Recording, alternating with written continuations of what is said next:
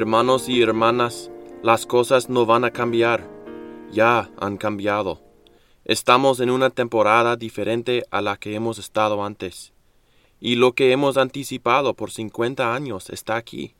Los caballos están relinchando en el poste de enganche, y los jinetes necesitan subirse a la silla de montar y decir Dios, quiero ir a donde me guíes. Es el momento perfecto para que todos los perezosos se vayan a otra parte, porque no necesitamos depender de personas que están como un diente malo y un pie que respala. Realmente tienes que considerar si es aquí donde quieres estar, porque los tiempos que vienen van a ser los más emocionantes de la historia, pero van a ser como el fuego bajo el oro y va a traer la escoria a la superficie. Realmente necesitas considerar si este es tu lugar, si tienes tu visión y tu corazón en algún otro mundo, y solo estás tratando de resolver tu problema de eternidad aquí. Si eso es lo que te pasa, te digo que hay otras iglesias que pueden darte una vida mucho más plena en el mundo. Y realmente tienes que considerar si aquí es donde quieres estar. Porque el sonido de los motores del tren no está distante es fuerte en nuestros oídos, y ya estamos comprometidos a ir hasta el final. No importa el costo. Venga tu reino, hágase tu voluntad, así en la tierra como en el cielo. Mientras estábamos en la conferencia en Idaho, el hermano Kevin nos ministró acerca de dejar nuestras zonas de comodidad y romper nuestras estructuras de plausibilidad y encontrar la gracia y el poder de Dios en nuestras vidas. Y él citó esa escritura que es tan familiar para nosotros de Segundo Rey 7, donde había un gran hambre y el profeta habló algo que todas las estructuras de plausibilidad no permitieron. Dijo mañana, como a esta hora, en la puerta de Samaria, una medida de flor de harina se venderá a un ciclo, y dos medidas de cebada a un ciclo. Y esas personas que vivían en esas estructuras de plausibilidad de la capacidad humana se rieron a carcajadas. Se rieron de nosotros a cada paso del camino. Se rieron cuando dejamos a Nueva Jersey. Se rieron cuando establecimos el rancho de Rehoboth. Se rieron cuando la iglesia comenzó aquí. Se rieron de la educación en el hogar y del nacimiento en el hogar. Se rieron de todo, y cuando no podían reírse, gruñían, mostraban sus dientes y trataban de intimidarnos. Se pusieron en el lado equivocado, hermanos. Si Dios está por nosotros, ¿quién estará contra nosotros? Porque ¿quién puede estar en contra del Señor? Hermano Blair siempre decía que solo eran una banda de cuatro leprosos que no tenían nada que perder y por eso el Señor podía usarlos. ¿Sabes lo que dijo ese hombre? Ese burlón que no creía en la palabra de Dios. Dijo, mira, aunque el Señor hiciera ventanas en los cielos, ¿podría suceder tal cosa? Solo un par de veces se menciona esa frase en las Escrituras, las ventanas del cielo. Pero una de las veces es en el conocido pasaje de Malaquías 3.10, donde el Señor desafía a su pueblo y dice, Traigan todo el diezmo al alfolí, para que haya alimento en mi casa, y pónganme ahora a prueba en esto, dice el Señor de los ejércitos, si no les abro las ventanas de los cielos y derramo para ustedes bendición hasta que sobreabunde.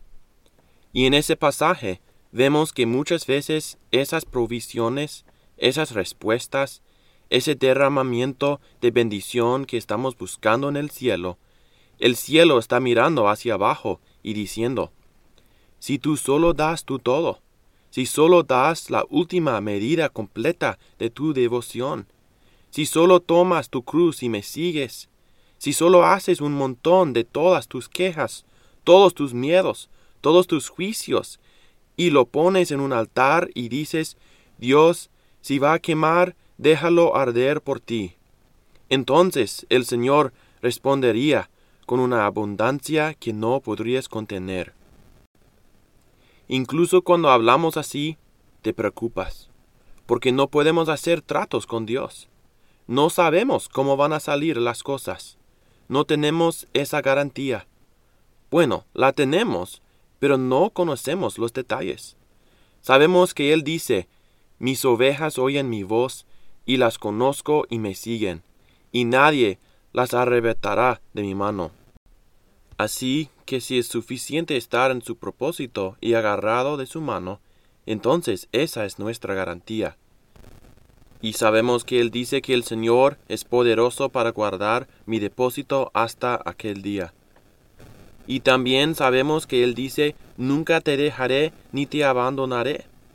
Así que si es suficiente estar con Él, entonces tenemos una garantía. Pero no tenemos una garantía de todas las cosas que vamos a obtener y todas las bendiciones que vamos a recibir, ¿verdad? No tenemos eso. Dios no te prometió un número determinado de tus días. Él es muy directo contigo. Él dice, sin embargo, ustedes no saben cómo será su vida mañana. Solo son un vapor que aparece por un poco de tiempo y luego se desvanece. Dios simplemente abre su mano y eso es toda una vida y la cierra y se acaba.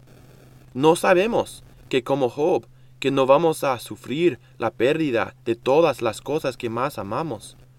No nos ha prometido las cosas en particular, pero nos ha prometido una relación. Y si la relación con Él es suficiente, entonces en su presencia hay plenitud de gozo y en su diestra, donde estoy firme, hay deleites para siempre.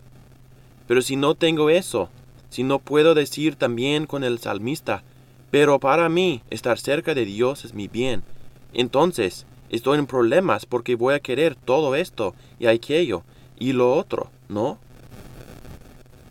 No conozco a nadie que viva una vida plena o una vida llena de bendiciones que no te diría honestamente que se desarrolló exactamente al revés de lo que esperaba. Hermano Blair y hermana Regina han dicho lo mismo. ¿Ha habido bendiciones? Sí. ¿Ha habido milagros? Sí. ¿Ha habido oraciones respondidas? Sí. ¿Ha habido frutos? Sí. ¿Ha habido amor, alegría y paz? Sí, sí, sí. ¿Ha sucedido como esperaba? No de ninguna manera. Mira, la mente no puede quedar detenida, no puede quedar separada cuando Dios empieza a decirle que va a hacer algo grande. La mente comienza a elaborar todo, y esa imagen, ese mapa que armamos en nuestras cabezas, a menudo se convierte en la mayor barrera para la cosa que Él prometió, porque no toma el camino que tú escogiste no pasa por la puerta que elegiste, no viene por la persona que esperabas, no hace las cosas a nuestra manera, pero es bueno. Y si nos quedamos atascados en nuestro camino, entonces nos quedamos vacíos, frustrados y finalmente amargados y desanimados, separados de las promesas de Dios. ¿Es posible estar separado de las promesas de Dios cuando están cayendo del cielo a tu alrededor? Yo creo que sí. Eso es lo que nos dice esa historia. Todos conocemos este pasaje en Jeremías 17. Por tu culpa. Me gusta la forma en que comenzó. Por tu culpa perderás la herencia que yo te había dado. Te haré esclava de tus enemigos, en un país para ti desconocido porque has encendido mi ira, la cual se mantendrá ardiendo para siempre. ¿Por qué Dios está tan molesto? ¿Por qué está tan molesto? Esto es lo que dice el Señor. ¿Cuántos saben cuáles son las siguientes palabras? Maldito el hombre quien el hombre confía y hace de la carne su fortaleza, y del Señor se aparta su corazón. Será como arbusto en el lugar desolado. Y esta siguiente línea, que dice, no verá cuando venga el bien. Así que esta escritura nos está diciendo que por qué cambiamos nuestra cara, cambiamos nuestra confianza, entonces estamos cambiados de relación. Nuestra posición está cambiada. La prosperidad viene por la orilla del río de la promesa de Dios. Pero nosotros estamos aquí en este espacio paralelo de nuestro propio desierto de incredulidad. ¿Ustedes ven esto? Y es simplemente una actitud de confianza. Será como arbusto en lugar desolado y no verá cuando venga el bien. Habitará en pedregales en el desierto, una tierra salada y sin habitantes Bendito es el hombre que confía en el Señor, cuya confianza es el Señor. Será como árbol plantado junto al agua, que extiende sus raíces junto a la corriente.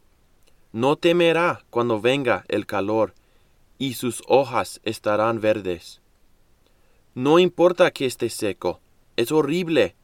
Puedes patear la hierba y es solo polvo en el viento pero si bajas al río, esos álamos actúan como si no pasara nada.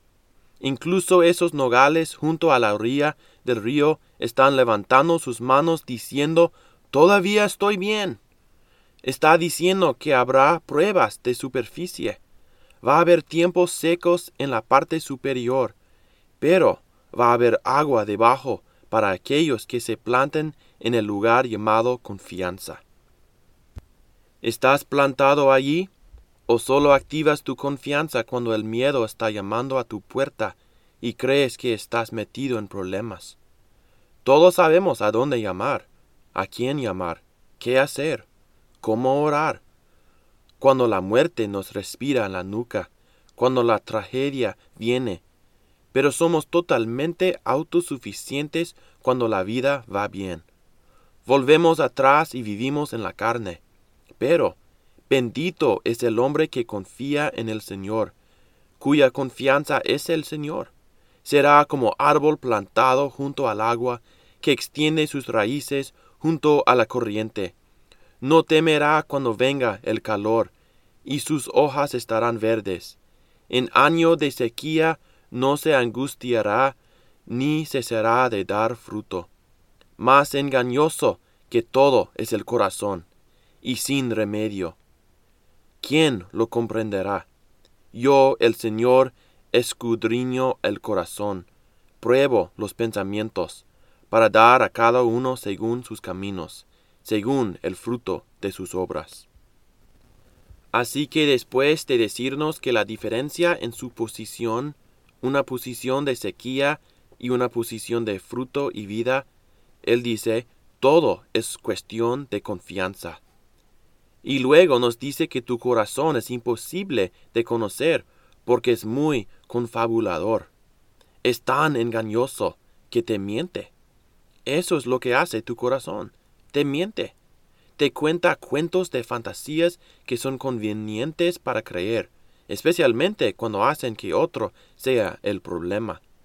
Más engañoso que todo es el corazón, y sin remedio. ¿Quién lo comprenderá? Yo el Señor escudriño el corazón, pruebo los pensamientos, para dar a cada uno según sus caminos, según el fruto de sus obras. ¿Cuántos de nosotros queremos vivir en un desierto paralelo cuando Dios tiene un río de vida fluyendo a través del reino de Dios? ¿Cuántos de nosotros queremos salir y mostrar nuestra independencia? Independencia de arbustos en un desierto aislado, porque pensamos que siempre va a ser tan verde como al final de marzo. No, vienen tiempos difíciles, y mejor que te conectes a las fuentes de agua que son más profundas que las soluciones superficiales. Será mejor que te metas en el río de la vida. Será mejor que te acerques al río de la vida ¿Tenemos alguna sociedad paralela aquí, hermanos y hermanas? ¿Tenemos alguna sociedad paralela aquí? Porque todos estamos aquí para crear una sociedad donde Jesús es el Rey. Y esta sociedad es un lugar donde las relaciones están ordenadas por su palabra y llenas de su amor. Esta sociedad es un lugar de sacrificio. También es un lugar de bendición. Esta sociedad debe reemplazar todas las falsificaciones que el mundo propone. Tiene que ser lo máximo para todos nosotros, el reino de Dios en la tierra. Y hay ciertas sociedades paralelas en el mundo. ¿Verdad? No hay lugares a los que el mundo invita y dice, puedes encontrar tu satisfacción aquí, puedes encontrar tu propósito aquí. Pero Jesús dijo, busquen primero su reino y su justicia, y todas estas cosas les serán añadidas. Él va a añadir lo demás si buscas primero el reino y su justicia. Pero podemos desarrollar pequeñas sociedades paralelas aquí, ¿no es cierto? O podrían llamarlos grupos de amigos. Podrías llamarlos formas alternativas de hacer las cosas. Pero podemos desarrollarlas aquí mismo, ¿no? Bueno, ya sabes, yo no hago cosas así. Pero ¿sabes qué fácil es estar en los bordes? ¿Sabes qué fácil es para experimentar en tu caminar con Dios, visitar a veces el Espíritu, venir a las reuniones solo lo suficiente para que no te extrañen y no lo suficiente para ser realmente parte?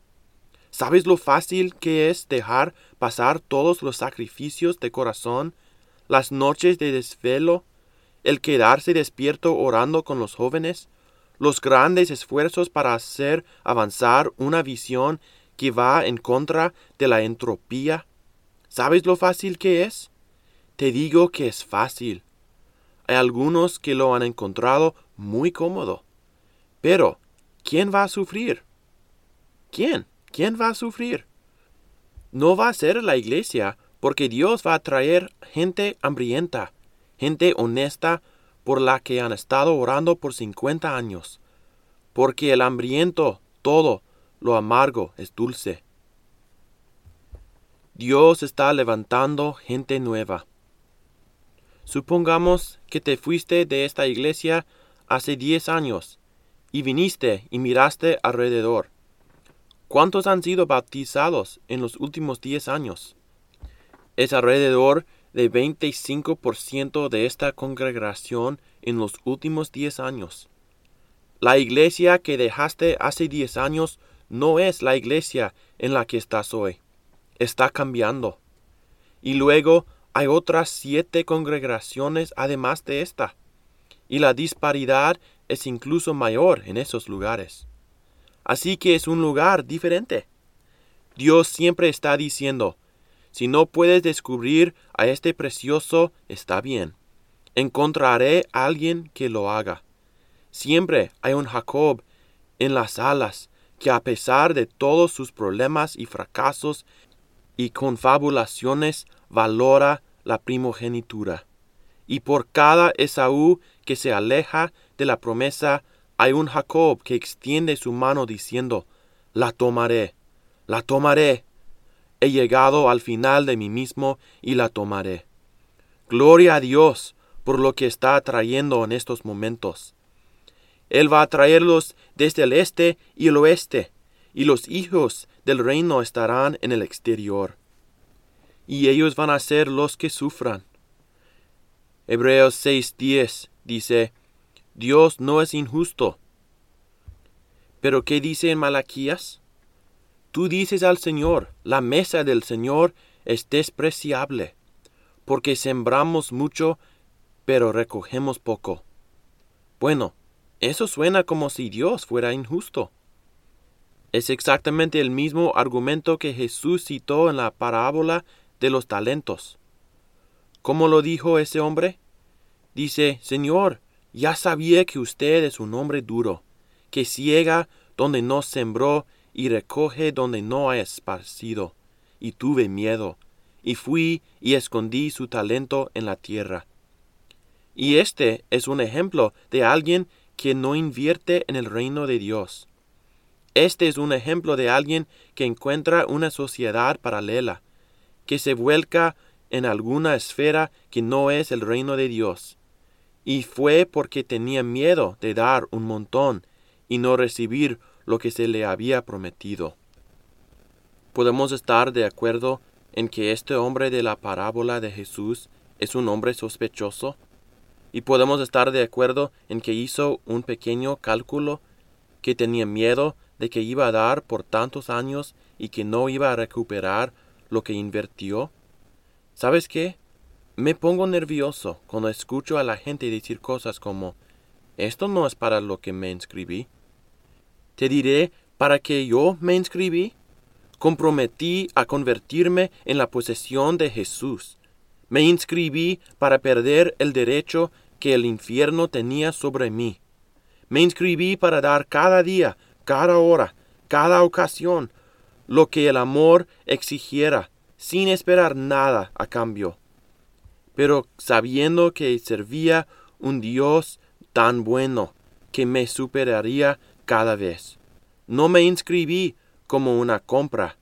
No revisé los dividendos antes de hacer la inversión, porque no me entregué por lo que pudiera obtener. Me entregué para poder ser conseguido, para ser tomado y poseído por el único que es digno de recibir la gloria, el honor y el poder. Como dice ahí, sembramos mucho, pero recogemos poco. Te digo, es un concepto peligroso. Realmente es. Debes tener cuidado. Es una mentalidad peligrosa. Oigo a la gente decir cosas como, bueno, yo recuerdo cuando mi padre o mi tío o mi primo segundo, ellos dieron tanto tiempo y esfuerzo y apenas ganaron dinero. Sí, y tú estás ahí parado sobre la tierra que ellos entregaron con su sacrificio para dar a ti. Cierra la boca. Tal vez nos dieron la vida, las relaciones, la verdad.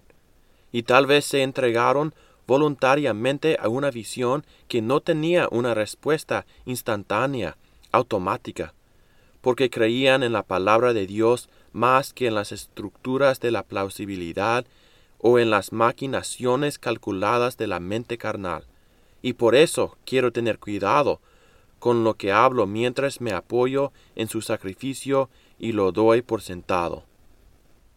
Hebreos 6:10 Porque Dios no es injusto como para olvidarse de la obra de ustedes y del amor que han mostrado hacia su nombre, habiendo servido y sirviendo aún a los santos ¿Cuál es la obra que Dios no olvidará?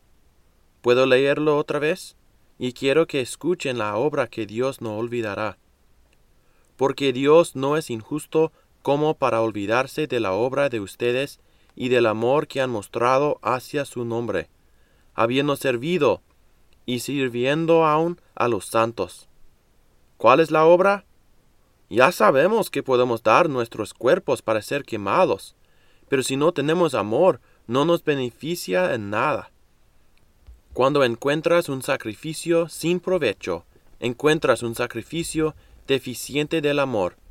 Si tú puedes decir honestamente, mira cuánto di y mira qué poco recibí, te aseguro que si te fijas bien, lo que deberías decir es, mira cuánto di sin mi corazón realmente en ello.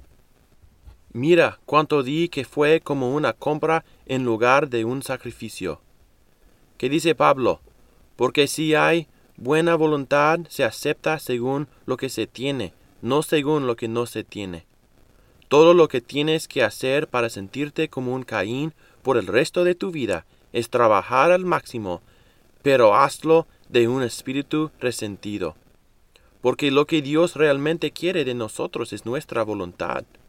Si te agrada, toma a tu hijo, tu único hijo, Isaac, a quien amas, y haz un sacrificio. No lo quiere, si no le agrada darlo. Ananías y Zafira, mientras estaba sin venderse, ¿no te pertenecía? ¿Y después de vendida, no estaba bajo tu poder? Todo lo que está entregado como una compra es ceniza en la boca todo lo que se da como deber es una obra muerta, harapos sucios, pero tu trabajo de amor no lo olvidará. ¿Lo hiciste por amor? ¿Lo hiciste por el amor que era su propia recompensa? ¿Esperabas a veces que nadie supiera que eras tú quien lo hacía porque no querías que el amor que sentías se disminuyera? ¿O lo hiciste todo como una compra manipuladora o simplemente como intercambio de deberes y derechos? ¿Qué le dijo Pedro al Señor? Mira, nosotros lo hemos dejado todo y te hemos seguido. ¿Y qué respondió él? Todo el que haya dejado casas, o hermanos, o hermanas, o padre, o madre, o hijos, o tierras, por mi nombre, recibirá cien veces más, y heredará la vida eterna. Ahora, alguien podría poner eso en una calculadora y sumarlo en una hoja de cálculo y decir, bueno, yo di esta cantidad de dinero y solo tengo esta cantidad en el banco. Bueno, que Dios sea verdadero y cada hombre un mentiroso. Hablemos con los que dieron por amor. ¿Alguna vez has dado más que Dios? Lo pregunto en serio. Hablemos con los que dieron desde el amor. Hablemos con aquellos que dieron un centavo, un centavo de viuda desde el amor y aprendieron que era más que todo el duro trabajo de los rencorosos que podrían haber llenado el cofre diez veces. Lucas 6, 38. Den, y les será dado. Medida buena, apretada, remecida y rebosante, vaciarán en sus regazos. Porque con la medida con que midan, se les volverá a medir. Cada vez que sientan que has dado más que Dios, quiero que digas, Dios, ¿todavía hay amor en mi sacrificio? porque nos dice que hay un sacrificio que podemos hacer que no nos beneficia en nada. Pero luego nos dice el Señor que si damos, recibiremos. Y luego dice, den, y les será dado. Y luego agrega, medida buena, apretada, remecida y rebosante, vaciarán en sus regazos. Le diste a Dios una copa que te costó algo, y él volvió y tomó esa misma copa, y puso su amor y su alegría, su bondad y sus bendiciones en ella. Pero cuando la puso ante ti, dijo, No, no, no, dame esa copa. Y la agitó hasta que todo se acomodó un poco. Entonces presionó sobre ella y añadió un poco más. Y luego siguió añadiendo hasta que se derramó en sobre ti. Así es como Dios paga a Él que da con alegría. Y no estoy hablando de ofrendas monetarias aquí, hermanos y hermanas. Estoy hablando de invertir en la vida de los demás. Por supuesto, se aplica a todos los ámbitos, ¿no? ¿Crees en esa escritura? Te estoy preguntando, ¿crees en esa escritura? ¿Crees que tu ofrenda regresará a ti en su totalidad, presionada y sacudida para hacer espacio para más derramada sobre ti? ¿La cantidad que des determinará la cantidad que recibas a cambio? ¿Crees en esa escritura? ¿Crees que un cierto tipo de vacío persistente debería indicar algo sobre tu actitud? Solo digo que bíblicamente, ¿crees que un cierto tipo de vacío en tu corazón debería indicar un cierto tipo de actitud de tu parte? ¿Qué tipo de actitud debería indicar? ¿Encuentras a alguien perennemente descontento? ¿Qué tipo de actitud debería indicar? No encontré la fecha, pero recuerdo que hermano Blair nos ministró sobre que las comunidades tienen éxito y fracasan. Y en esa reunión hizo esta declaración. Él citó a alguien e hizo esta declaración. Era un historiador o sociólogo y dijeron que el éxito o el fracaso de las comunidades pivota en esta pregunta. ¿Soy para la comunidad o es la comunidad para mí? Este amplio estudio decía que las sociedades fracasarán o tendrán éxito en este pivote. ¿Soy para la comunidad o es la comunidad para mí? ¿Soy para la comunidad o la comunidad es para mí. Mira a los gobiernos. ¿Y cómo no vas a tratar de aprovechar el sistema? ¿Cómo no vas a tratar de obtener del sistema todo lo que puedas porque no confías en el sistema? No se preocupa por ti, no te quiere y tú no lo quieres ni te preocupas por él, ¿verdad? Y si llevas eso a tu comunidad local, ¿qué pasa? Bueno, podría funcionar un poco. Y si lo llevas a tu familia, en algún momento empiezas a darte cuenta de que no hay un sistema, solo hay gente. Y vas a estar aprovechando a mamá o papá. No vas a estar ganando el sistema. Así que, ya sabes, John Kennedy, en su discurso de inauguración, dijo, no preguntes lo que tu país puede hacer por ti, sino pregunta lo que tú puedes hacer por tu país. Bueno, él tenía algo, ¿no? Los liberales de hoy se revolverían en sus tumbas. Todo lo que hacen es exigir lo que su país puede hacer por ellos. Pero bueno, él tenía algo, ¿no? Tenía una visión. Él vio que América fracasaría tan pronto como todo el mundo empezara a verla como un sistema que les debía algo. Y te diré que nosotros fracasaremos tan pronto como tomemos la misma decisión. Esto es un templo, y los templos son únicos como lugares de sacrificio. Y estoy aquí para entregarme por el avance del Evangelio y la mejora de mis hermanos. No estoy aquí para recibir, estoy aquí para dar. ¿No es eso lo que estaba diciendo cuando les lavó los pies? Dijo, el Hijo del Hombre no vino para ser servido, sino para servir y para dar su vida en rescate por muchos. Vino a servir y a morir. Ese era su propósito. Y en vista de la misericordia de Dios, se nos invita a hacer el mismo sacrificio, no un rescate, sino una contribución. Una de las cosas más emocionantes para mí es escuchar el servicio del amor en el cuerpo que nunca había oído antes o que nunca vi venir. Y simplemente te humilla. Y es el latido de lo que somos. Y si alguna vez lo perdemos, lo hemos perdido todo. Y de vez en cuando lo veremos en grandes demostraciones. Pero son las cosas pequeñas. Voy a ser honesto con ustedes. La hermana Sarah Reed vino y se unió a nosotros, una madre soltera. Y ahora está en Idaho y creo que está muy feliz allí. Pero recuerdo que alguien me contó que como ella tenía que trabajar, su hijo pequeño pasaba mucho tiempo con la familia Gómez, y que en ese contexto lo recibieron y le enseñaron español y lo hicieron parte de su familia.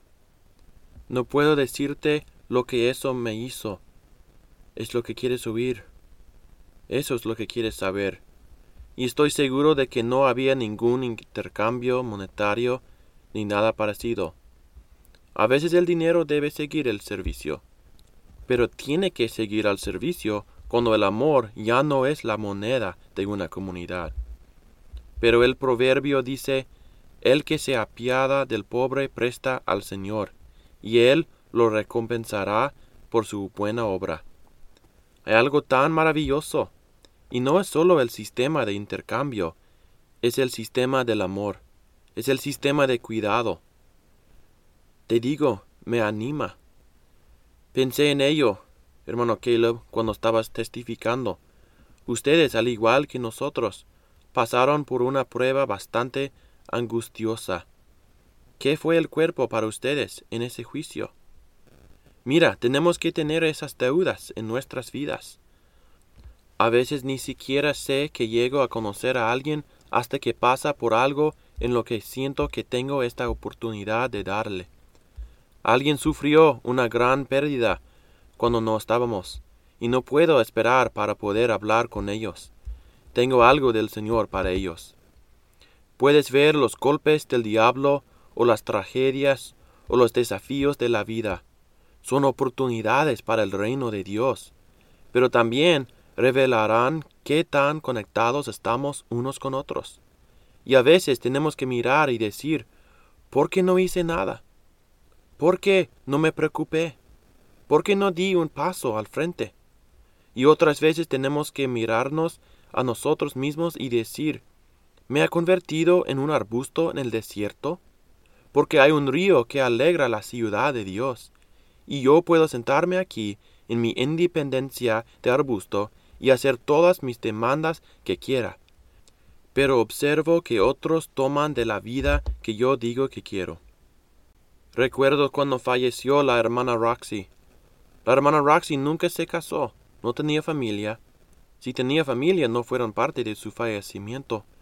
Y cuando su cáncer se convirtió en terminal, los jóvenes se quedaron despiertos todo el día y algunos entraron en el reino de Dios a través de las canciones que creían que le estaban cantando a ella.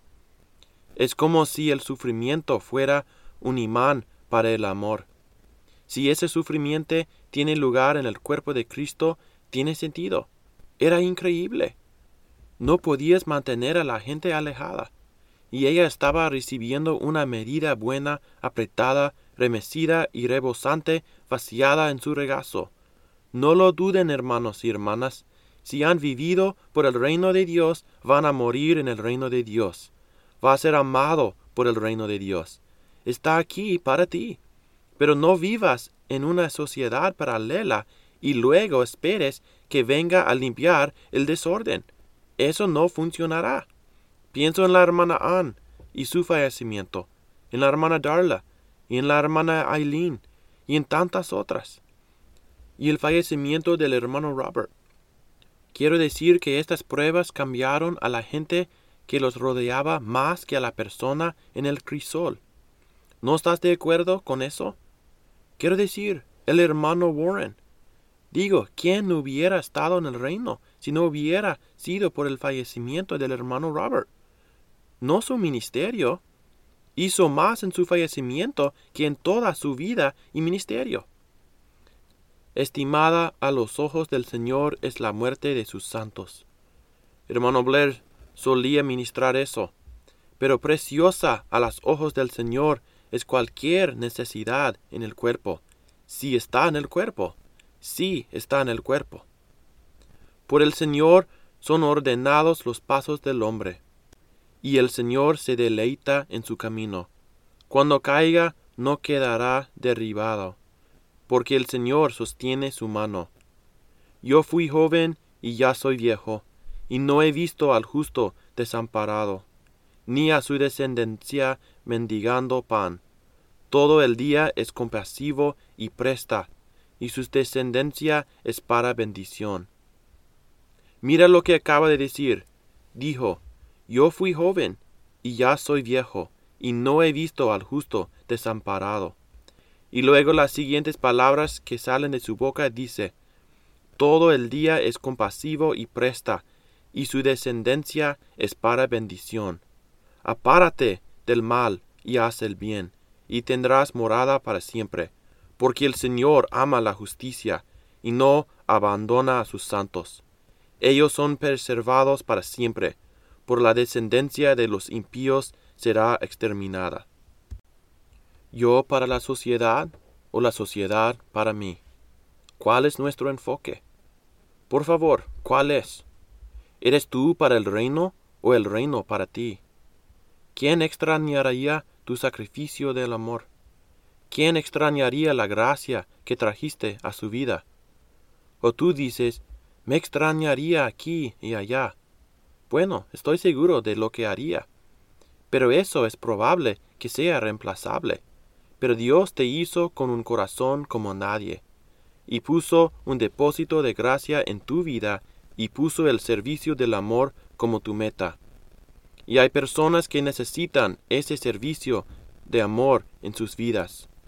La gracia de Dios ministrada en sus diversas formas.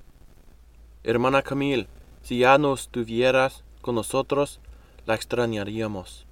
Usted nos trae alegría, nos traes optimismo y victoria. Podría empezar a hablar de tantos otros, el hermano Steve, la hermana Jer, el hermano Joel. Ellos te dan tanto.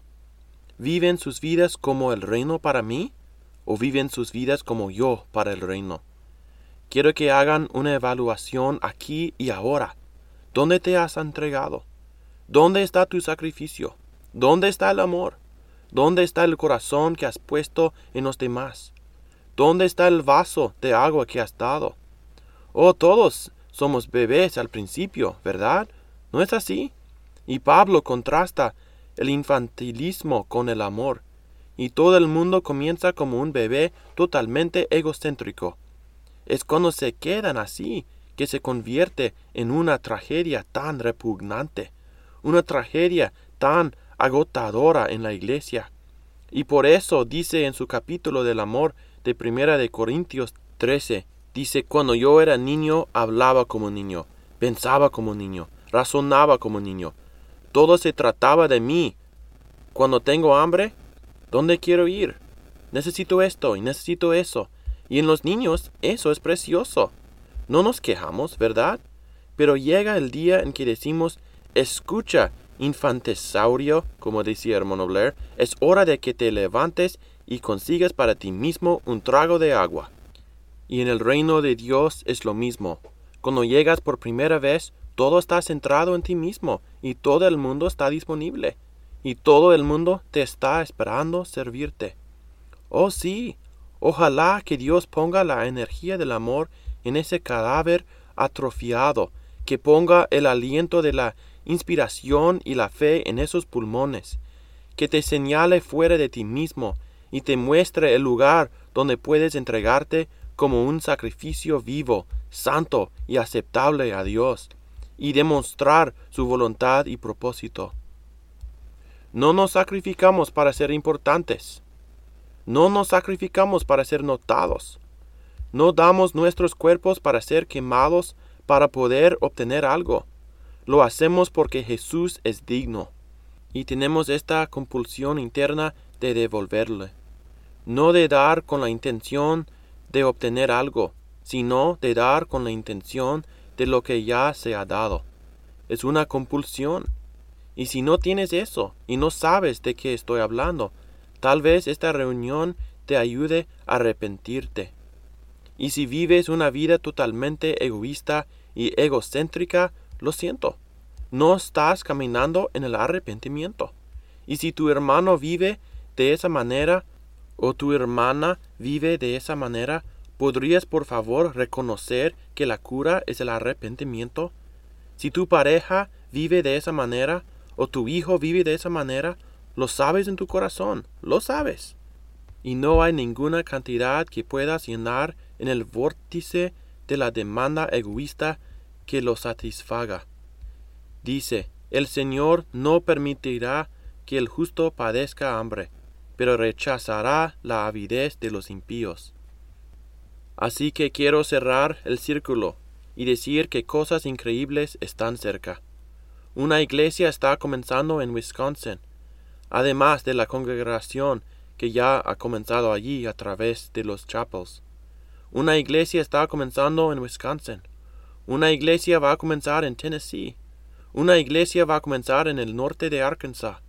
Una iglesia va a comenzar en Nuevo México. Lo vamos a ver. Lo vamos a ver.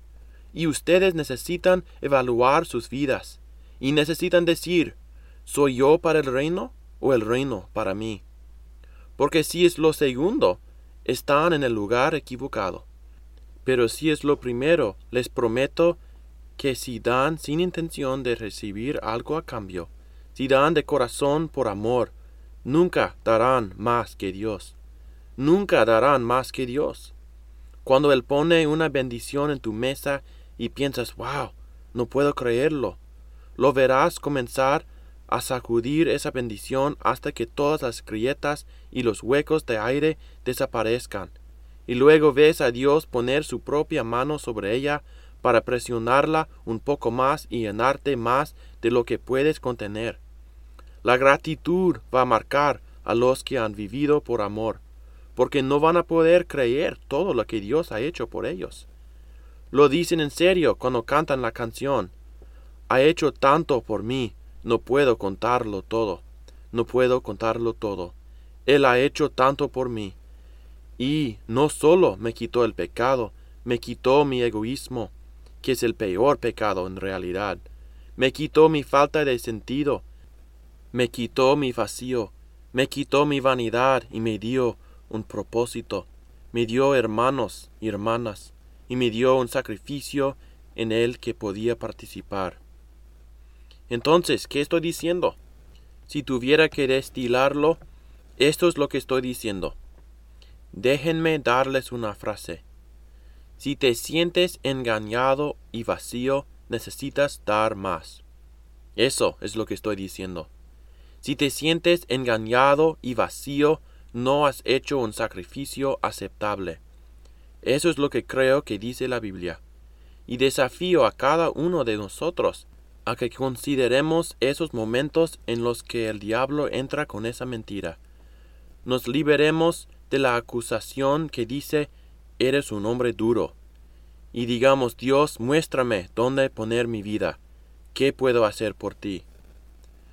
No puedo decirlo exactamente, hermano Regina, y probablemente tú podrías decirlo mejor, porque lo dijiste en primer lugar.